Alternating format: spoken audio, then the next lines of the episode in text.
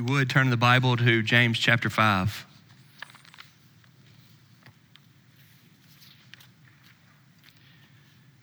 It's been a long journey, but we are to the end of the book of James. We're going to finish it up today with verses 19 and 20. It's been good for us. I think, I think you as a church have thought and felt, man, this is really good. And we've had a lot of feedback and response, and we've seen God working and in big ways, like people professing Christ and a lot of people being baptized and joining the church in small ways, like last Sunday's sermon being about prayer. And this week, at all of our prayer meetings, there were more people than normal. So we take that to be somewhat of a result from the preaching of the word in James. James has been good for us. But the one thing that everybody needs to know about James is that he is intense about believers being believers about those who claim God to live for God. James is intense that hypocrisy is a shame and tragic, and you ought not to be a fake. James seems to have no time for somebody who wants to be a nominal Christian, speaking that they love God, but living like they do not. James is frustrated by that. James knows the seriousness of sin. James knows the ugliness of the world killing, crucifying Jesus, James's brother. And so James came strong in these five chapters, in these 108 verses. Since it's our last Sunday in James, I want to just look back and show you a couple of the high points. Look with me at James chapter 1, verse 7. For that person must not suppose that he will receive anything from the Lord. He is a double minded man, unstable in all his ways. If you move on to James chapter 1, verse 22, you'll hear James say, But be doers of the word and not hearers only, deceiving yourselves. If you look at James chapter 1, verse 26, he says, If anyone thinks he is religious, and does not bridle his tongue, but deceives his heart, this person's religion is worthless. Re- worthless religion. If you go over to chapter 2 and you look at verse 14, James says, What good is it, my brothers, if someone says he has faith but does not have works? Can that faith save him? If a brother or sister is poorly clothed and lacking in daily food, and one of you says to them, Go in peace and be warmed and be filled without giving them the things needed for the body, what good is that? So also faith by itself, if it does not have works, is dead. Look over to chapter 3, verse 10, speaking about the tongue and our mouths and our speech. He says, From the same mouth, come blessing and cursing. My brothers and sisters, these things ought not to be so. Turn over to chapter 4, verse 4.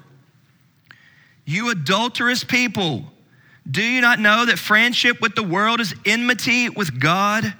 Therefore, whoever wishes to be a friend of the world makes himself an enemy of God. Verse 7 Submit yourselves therefore to God, resist the devil, and he will flee from you. This is just a few places in James where you see his heart and conviction and burden. James is passionate that the church be the church. James is passionate that those who claim Jesus would live for him. And we see this very thing as his book ends. Many would say that James has an abrupt ending. It seems an odd way to end it. If this is a letter, then where's the uh, final words? If this is a sermon and written in a letter form, then maybe that makes a little bit more sense. It seems to just be cut off there. But if you know the fire that was inside of James by the Holy Spirit to make him committed to the truth and urge others to be committed to the truth, then perhaps this is a great way to end it with such emphasis. Let's not lighten it or weaken it or lessen it. Let's not try to fluff it up so that it ends on a positive note. Let's bring it all the way to the very end and leave the church left going, wow. Read with me, if you will, at James chapter 5, verses 19 and 20. My brothers, if anyone among you wanders from the truth and someone brings him back, let him know that whoever brings back a sinner from his wandering will save his soul from death and will cover a multitude of sins. James ends with big words. James ends with heavy doctrine. James ends with things that we, if we're going to be in church, if we're going to open this book, must address. Sin. And not just sin, but people that sin are sinners, James says. That's how he ends it. James goes to death. And man, we all try to avoid the conversation of death. Let's not talk about it. James does. It's the very end, it's the last verse of James's book death, wandering, straying, falling away. He mentions it twice. All around the subject of truth. Not falling out of relationships, not falling out of the family, not falling out of good graces, not falling out of your job or your successes or your, you know, hobbies, but falling away from truth James is hitting the nail on the head, except there's like five or six nails right there, and he's hitting all of them right on the head with a collective emphasis, emphatic power to us, and it is really, really good. Commentator Douglas Moo says for James, correct doctrine cannot be separated from correct behavior. What the mind thinks, what the mouth confesses, the body must do. Anything less than this is worldly, sinful, double mindedness, according to James. Let me say that again. According to James, correct doctrine cannot be separated from correct behavior. What your mind thinks, what your mouth confesses, the body must do. Anything less is worldly, sinful, double mindedness. And so James ends like this. He ends with a subject that we need to spend more time on. He ends with a subject that we need to address. He ends with a subject that, to be totally honest, is so encouraging and uplifting. One person trying to help another person stay close to God. One church member trying to help another church member stay close to God and the church. One person on the, the, the, the, the narrow path helping others stick to the narrow path. This is a great subject and one that we need to study. He's talking about bringing back wanderers. And wander is a good word. It's, we, we know what it is. Y'all know what it means to wander.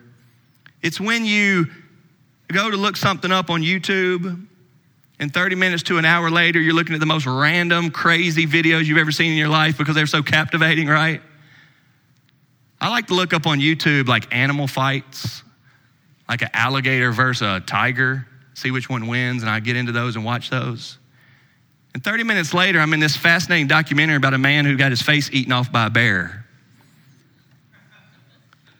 I just wandered into who knows what. And I'm so glad when Val finally speaks up and says, Stop watching that stuff. What are you doing? Turn it off. And she brings me back, right? Well, I mean, a little bit of wasted time over some engaging videos is not that bad. At least keep telling me it's not.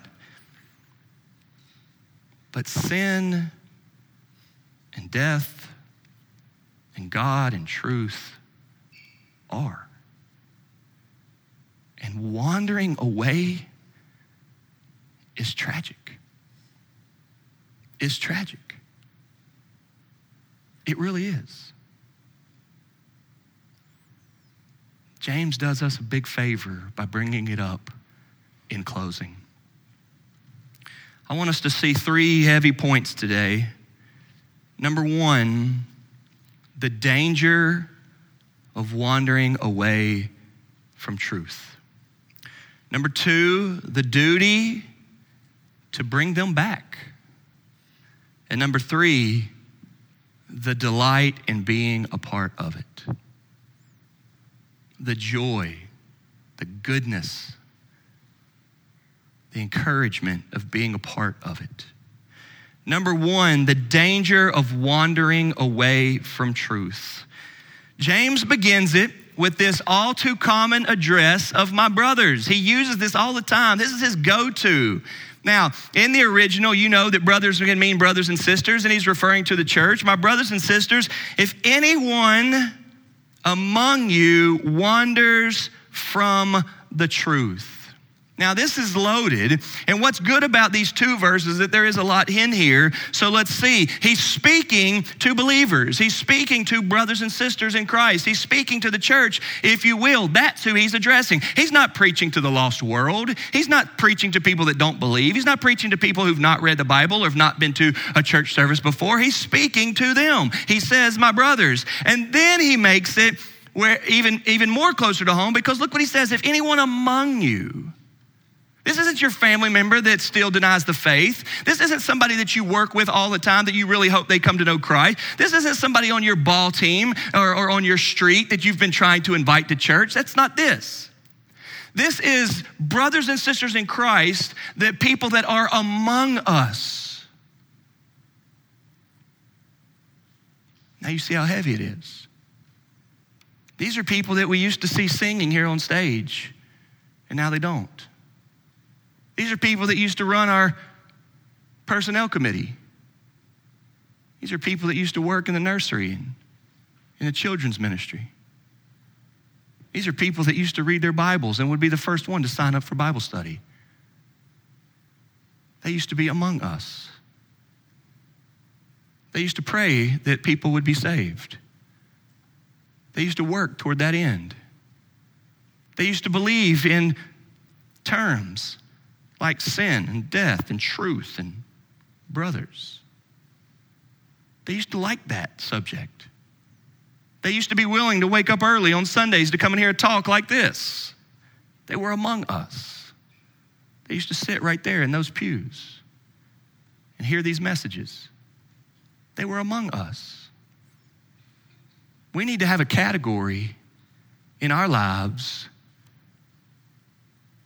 for those that used to be among us who have now wandered away. You know what? So many church people are scared to admit that that's a real category. So many church people are scared to acknowledge that that's a real category.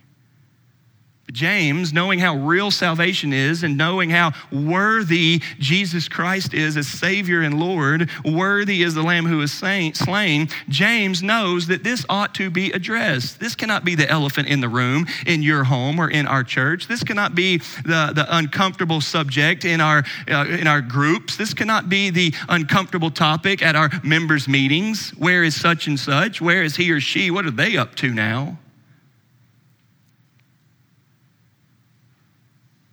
James says, if anyone among you wanders, y'all, there are people that wander. There are people that fall out and fall away and get away. There are. And the Bible doesn't say forget about it, ignore them, just keep on moving. The Bible says we want to see them come back. But before your mind is already thinking of all kinds of people who are wanderers right now, you must not miss the most specific part of this passage that they have wandered from the truth. Does everybody see that? Point number one here today is the danger of wandering away from truth. That's important. It is not so tragic if they wandered away from your favorite hobby.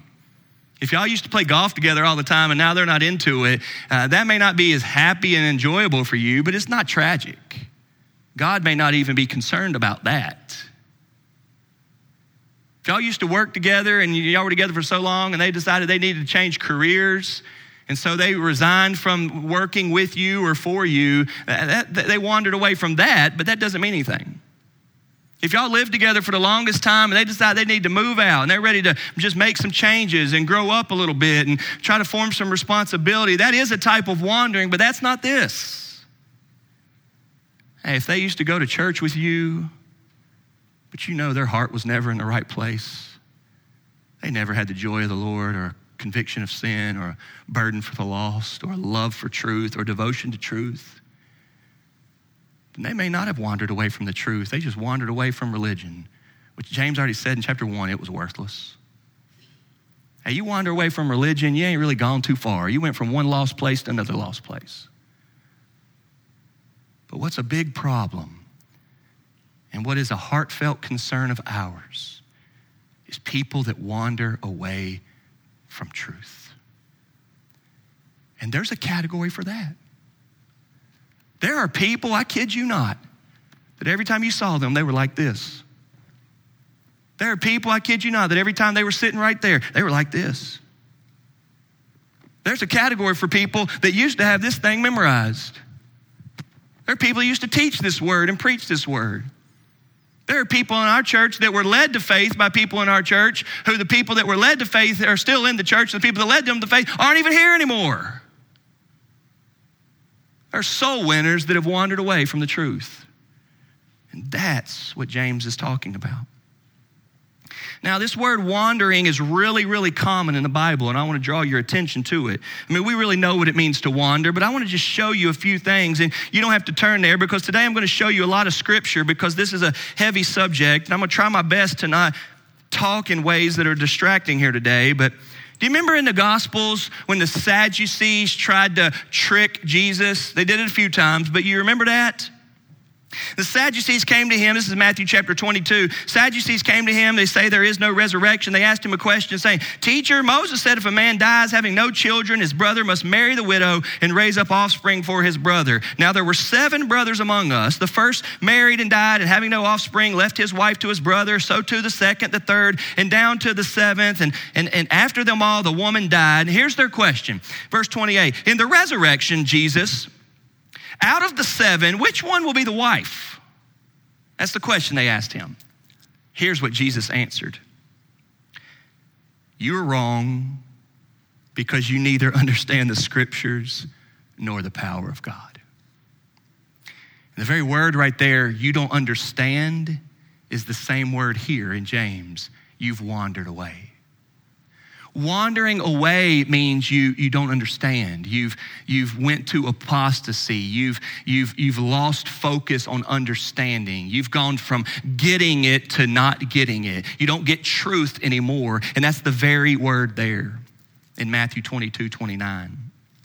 In Titus, it's used again, and perhaps this one's going to be a little bit more familiar to you. Titus does an awesome job of speaking of conversion. And in Titus chapter 3, verse 1, he says, Remind them to be submissive to rulers and authorities, to be obedient, to be ready for every good work, to speak evil of no one, to avoid quarreling, to be gentle, and to show perfect courtesy toward all people. Verse 3 For we ourselves were once foolish disobedient, led astray. There's the word. We used to be led astray. We used to be wanderers from the truth. Maybe we didn't have, we never had the truth, but we were wandering, not understanding, led astray from truth. And that's what he says. He goes on to describe that position in verse 3 of Titus 3 slaves to various passions and pleasures, passing our days in malice and envy, hated by others, and hating one another, wandering, led astray, not understanding. James says there's a category of people like that, and it is absolutely dangerous. Not dangerous because they've changed, although that may be the guilt the world is putting on you. Not dangerous because you've, you know, tried to make some improvements, or not dangerous because you've made your life worse, or because you're thriving, or because you're not thriving. Right? Not dangerous from all these worldly categories, but dangerous because you have gotten away from the truth. And the truth is the truth of God, what God communicates to us so that we could know Him. You remember that, that, that they asked the big question in the Gospels what is truth? And you remember that when Jesus was preparing heaven for us, He said, I am the way, the truth, and the life, and nobody comes to the Father uh, except through me. Jesus is the truth. Jesus' word is the truth. You remember when Jesus prayed, God, sanctify them in the truth. Your word is truth. John 17, 17. You know what truth is. It is the way God communicates to us so that people who are blind from truth can see truth. It is the way God communicates to us so that people who are deaf to truth can hear truth. It is the way God communicates truth to us so that people who have stone hearts, which Matt McBroom referred to, dead stone hearts can have hearts that come alive alive and be sensitive to truth. Truth is knowing that God loves you. Truth is knowing that God's in charge. Truth is knowing that God has done everything to make you right with Him through His Son Jesus. Truth is knowing that you can't do anything to make yourself right with Him. Truth is knowing that you have sinned and fall short of the glory of God. Truth is knowing that there's nothing good in you. Stop trying to convince yourself how good you are and go ahead and admit that you're not good enough in the eyes of God, but Jesus is. And when you trust in Christ, the truth says God loves you and He will never ever, ever forsake you. He will never, ever, ever stop forgiving you. The truth is, is you sin as much as you want to, and James 4 6 says, but he has more grace. And we just sang grace greater than all our sin. We could spend the rest of today and the rest of our lives saying what truth is. The truth is the good news of God speaking to us through his word about how much he loves us and how much he forgives us. And there is a category of people who had seemed to know that truth who then wander away from it. And this is tragic. This is dangerous. In John chapter 6, turn there real quick, because you may have never seen this before, and I want you to see it. In John chapter 6, Jesus is just giving his first lesson on the I ams. There are seven I ams in John. And John chapter 6 is I am the bread of life. And Jesus says that. And whoever comes to Jesus will never hunger or thirst. They will be satisfied on the inside. They will have sustenance for life through and through, like bread will do for you. That's what he says. Well, because he says that, these religious leaders are all worked up over. They don't understand that. Are they? Is he really talking about drinking his blood? And is he really talking about eating his flesh? And they get into this whole weird conversation. All right. But look at 66, John 666, if you will. After this, many of his disciples turned back and no longer walked with him. Do you see that? They wander away. They turn back. They leave. They go away. John 6 66 says, Many of Jesus' disciples turned back and stopped following him. They no longer walk with him. Well, look what happens.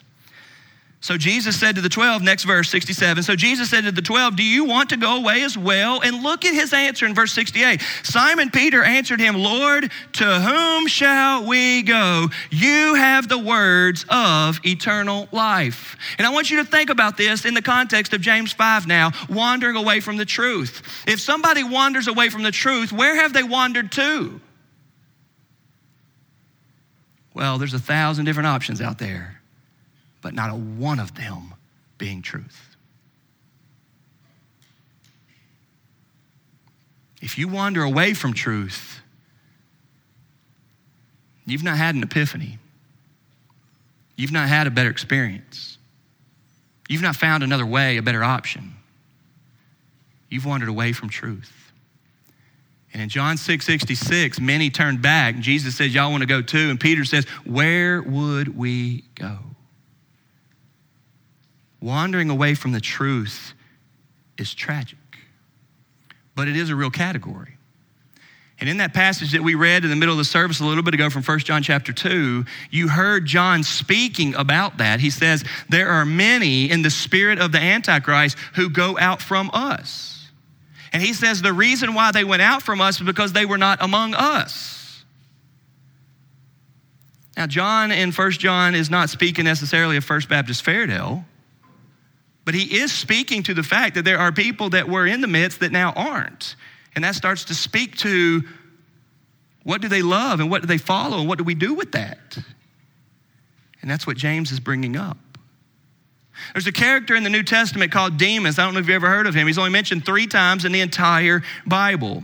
But when Paul writes his letter to Philemon, okay, when Paul writes his letter to Philemon and he gets to the very end and he's saying his goodbyes, he says this at the end of Philemon. He says, Epaphras, my fellow prisoner in Christ Jesus, sends greetings to you, and so do Mark, and so do Aristarchus, and so do Demas, and so do Luke, my fellow workers. And Demas is called in Philemon a fellow worker. What a compliment. The Apostle Paul, that great missionary to the Gentiles, right? The one that we admire so much, he wrote the book of Romans, speaks of Demas his brother in Christ, as a fellow worker. What an encouragement.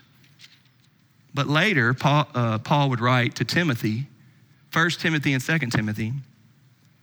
And at the end of 2 Timothy, he writes this Timothy, do your best to come to me soon, for Demas, in love with this present world, has deserted me and gone on. James wants us to know there's a real category for those that wander away from truth. Josh Green and our pastors, we're not the truth. We're not the standard of truth. Jesus is. First Baptist Church of Fairdale is not the truth. We're not the standard of truth. Jesus is. And anything good about us would just be our commitment to the truth. Walking away from me doesn't mean you've done something wrong. Walking away from us doesn't mean somebody's done something wrong. Walking away from the truth, though, is tragic. It is a dangerous, dangerous thing.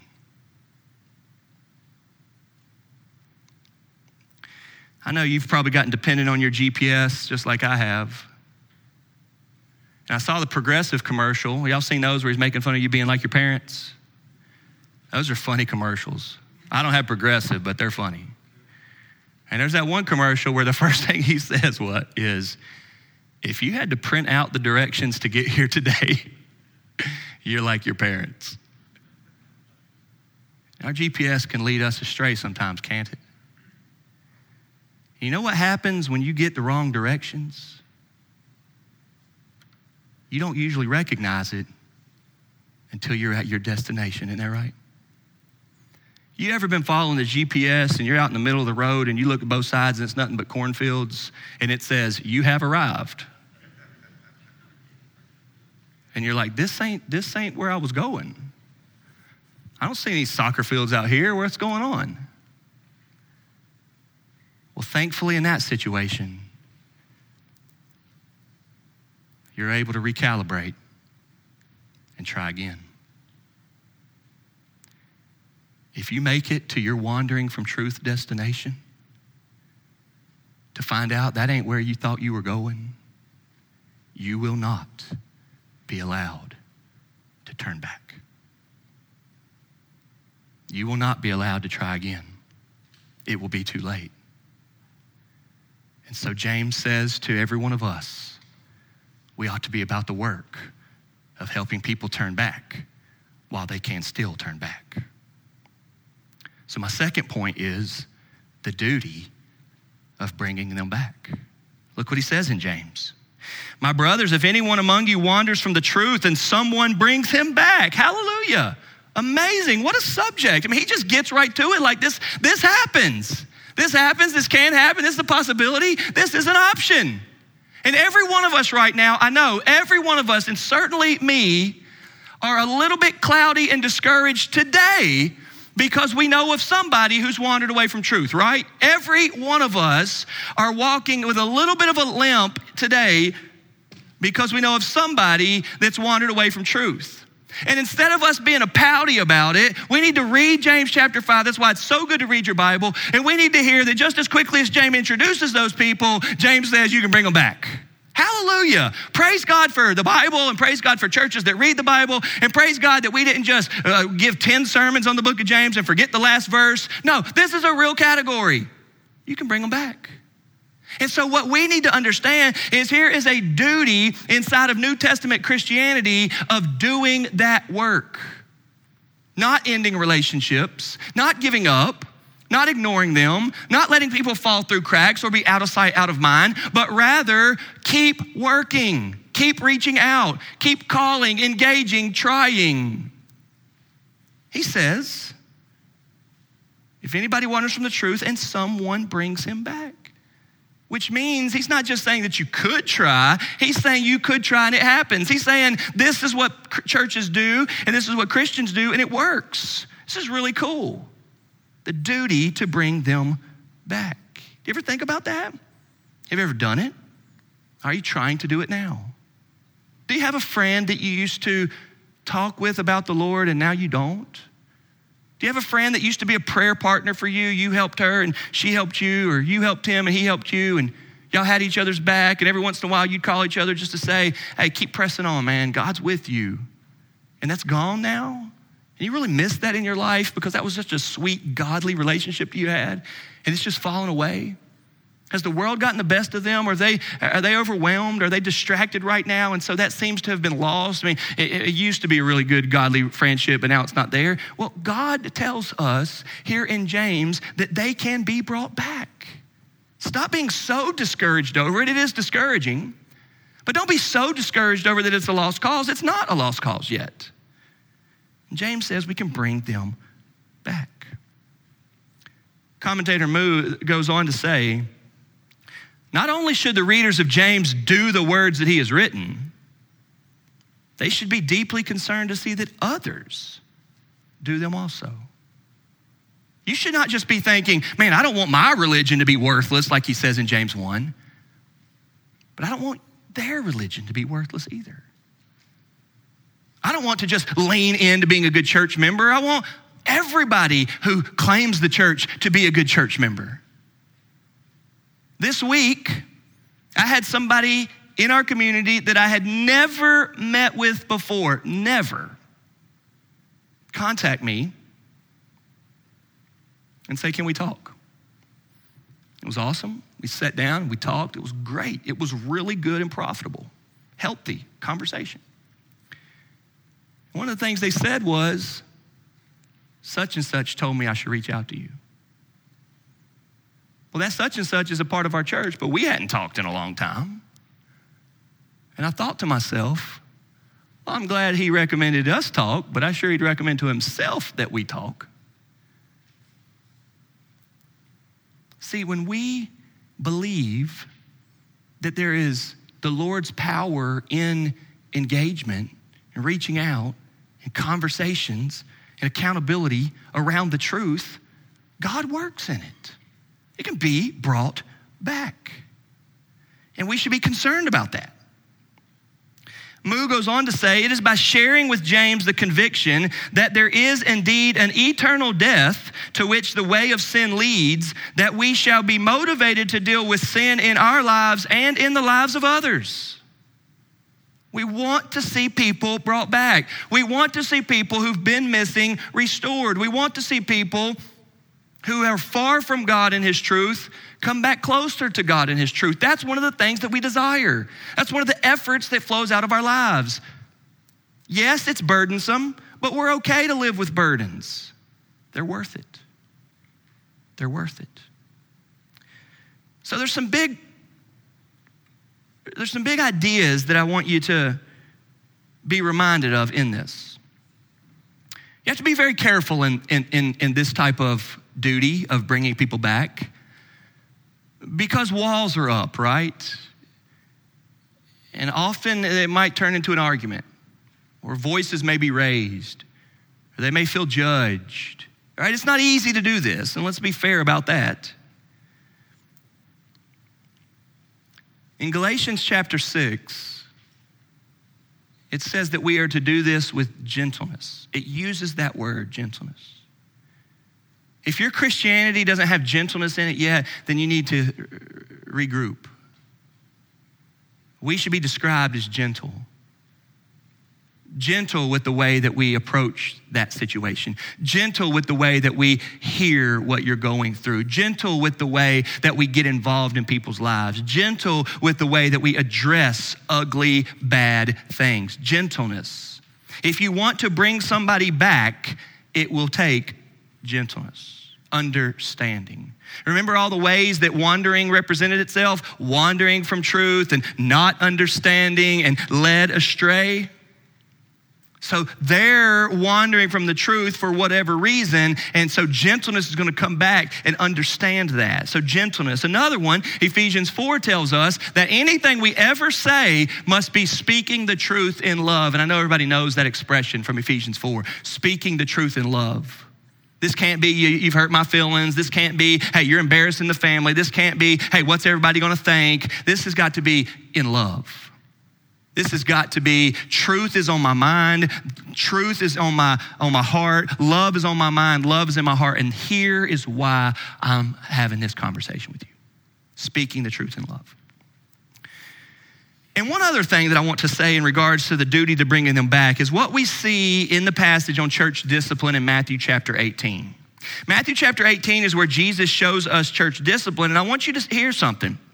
In verse 15, he says, If your brother sins against you, go and tell him his fault between you and him alone. If he listens to you, you have gained your brother. Did everybody hear that? You have gained your brother. The Bible has this category of going after hard situations and seeing good, positive, beneficial, fruitful response from it. It is our duty to bring them back. Now, the cool thing about God is that He loves to do this work, and God does this. And if you haven't thought about it much, then maybe all you've thought about is it doesn't really happen. But if you'll start thinking about it and you'll start looking around and you'll start kind of uh, getting more into people's lives, you'll see this happens quite a bit. There are lots of you here today that were gone for a while. There are lots of you here today that were running away from God. I know pastors that had whole chunks of season in their life back in the day where they were running from God. I know people who would say, Man, I was wandering from the truth and it messed me up, but they've been brought back. It happens all the time. And this week, I reached out to just one of the many people in our church that had a big season like this. And I said, man, tell me how you would re- re- recall that whole thing that happened, that whole season of you wandering away from the truth. And he came back to it and he said, Man, I feel like God saved me all over again. I feel free. I feel like I got life. And I, see the salvation of Christ working inside of me. I feel redeemed. I said, Praise the Lord. I said, Well, what do you think were the factors that helped to that? And he said, There were brothers in my life in the church that did not give up on me and did not let me go so far that I could not come back. And them staying in my life kept me knowing I could come back. He said that very thing. Did we cry? Was it ugly? Did it hurt? Were we mad? Were we scared? Was all of that going on? Yes. Are they back? Yes. God does that. And you and I need to hear that it is the duty to be about that, okay? But make sure that this word truth is not lost in all of that. They wandered away from the truth, and the goal is to bring them back to the truth. Everybody got that? Okay, if they if they used to be UK and now they're U of L, and you're thinking what an embarrassment that is, and we got to get them back. That's not what we're talking about, or anything else as foolish as that. Okay. If they left our church, and we're just trying to get them back here, that ain't it either. If they're still with the truth, we rejoice. Amen. It's about truth. That's only what it's about. Truth. So there's a duty to bring them back. And then lastly, there is a delight in being a part of it. And James seems to get this. Look at verse 20. Let him know, man. Remind that guy, remind that guy that whoever brings back a sinner from his wandering will save his soul from death and will cover a multitude of sins. Hey, man, it's already been paid for. Hey, it's all good. See, one of the awesome things about wandering away from truth is that the journey away might be days and weeks and months and years and miles and states and countries. I mean, you might be way far away, but you know how far, you know how as far away as it is away, you know how close it is to get back? One step of repentance. Isn't that awesome? You might say, Man, I have been wandering from God for so long. I've been into sin. I've been so distracted. I ain't listened to truth in so long. And you know how easy it is to get back? You put your knees on the ground and you say, Lord Jesus, I am sorry. God, forgive me of my sins. Have mercy upon me. Help me, God. And guess what? You're back. Now, the circumstances may not have changed, but guess who you got back? God. You are that back. And seriously, here's what happens people wander away from the truth, and they wander away from the truth, and they wander away from the truth, and they start thinking, man, I ain't talked to those people in so long. They're all mad at me. They probably think I'm a failure. I mean, I've made so much damage. I mean, I got to get myself back together before I can. I mean, people say all of those things, and we hear them all the time. And I'm telling you, it is one about face turn 180 degrees to get back focused on the Lord Jesus, and you're back. The goal was not back into full mix, the goal was not back working in the nursery, the goal was back to truth. And as soon as you believe that Jesus died on the cross for your sins and that God loves you no matter what, how sinful you are, and you're free, you're back. And that's all we wanted. Our goal is for you to worship God. Our goal is for you to make it to heaven. Our goal is for your heart to be free and forgiven of sins. You can come back to come back to truth, and we love seeing it. We love, we love, we love seeing it. There's such a delight in being a part of it. And James seems to get this. For as hard as James has been in five chapters of railing on people who aren't living what they say they believe, James ends it with, hey, let them know that they can be right back. Hey, and let them know that if you help somebody come right back, that was awesome. That is church. That's Christianity. That's brothers and sisters of Christ having each other's back, holding each other accountable, loving each other to salvation. That's what that is. Let them know whoever brings back a sinner from his wandering will save his soul from death and will cover a multitude of sins.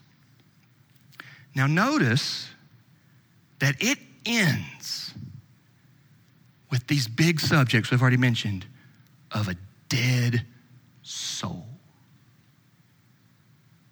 spiritual death, not knowing God, not believing that God loves you. Man, that's a bad place to be. And for as deep and bad as that is, and very real, think about how joyful it is to see people turn back. Think about that. The other one is a multitude of sins. And I think we all understand very well what sin does to us. You know what it's like to have a guilty conscience? You know what it's like to feel like, man, I feel dirty. I feel wrong. I feel like, man, I don't want anybody to know what's going on here. I can't do that. I know I'm supposed to be the one who's praying, but I can't even pray. I feel so ashamed. I know I'm supposed to be one helping people get, get close to God, but I can't. And sin does that, right?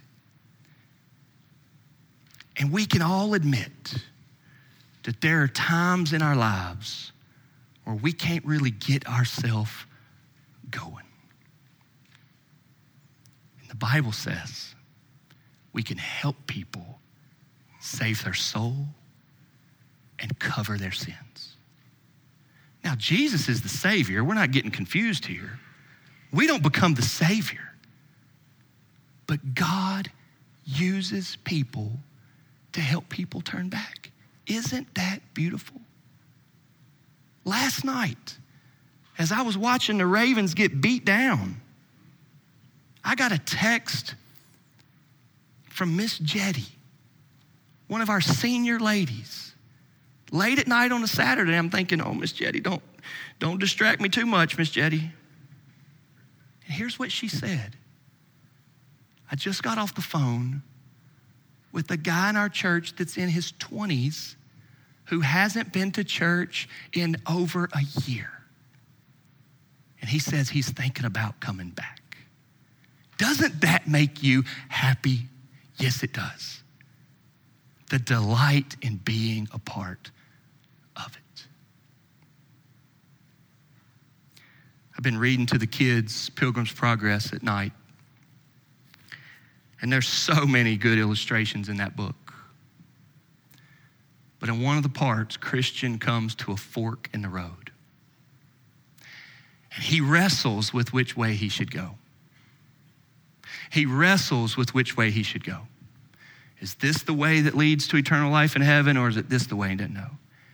And he recalls some truth and thinks, with the truth, I know it's that direction. But then he listens to some worldly advice and he thinks, nah, I think it's this way. And he goes that way. And it is the realest picture of wandering from the truth.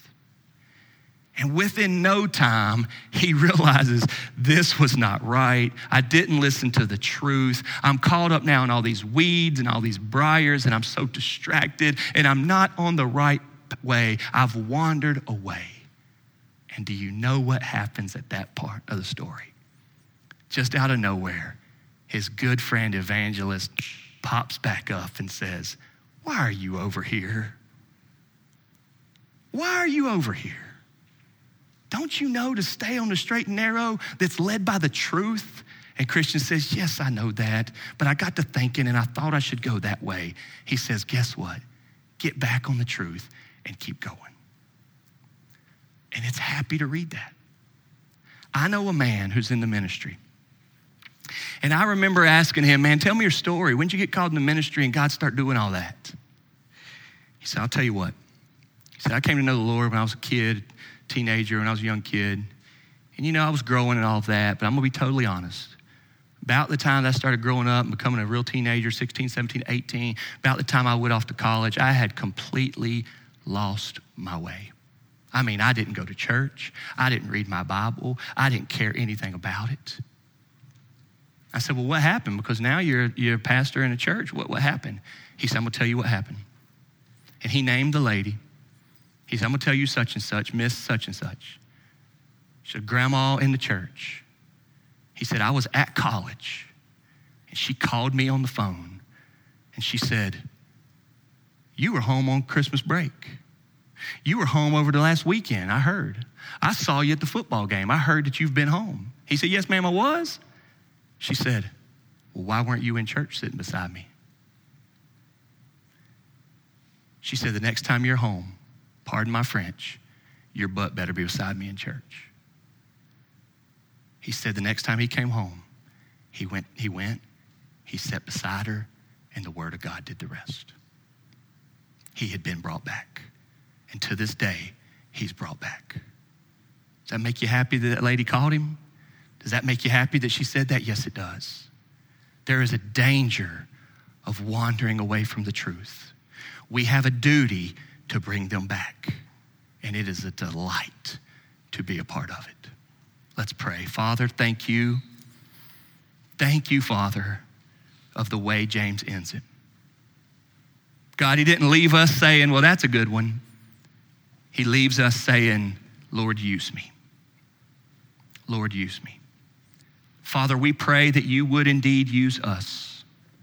Help us to be a church family that is not critical, that is not above, that is not better than, that is not judgmental, but is lovingly concerned. Help us in this work. In Jesus' name we pray. Amen.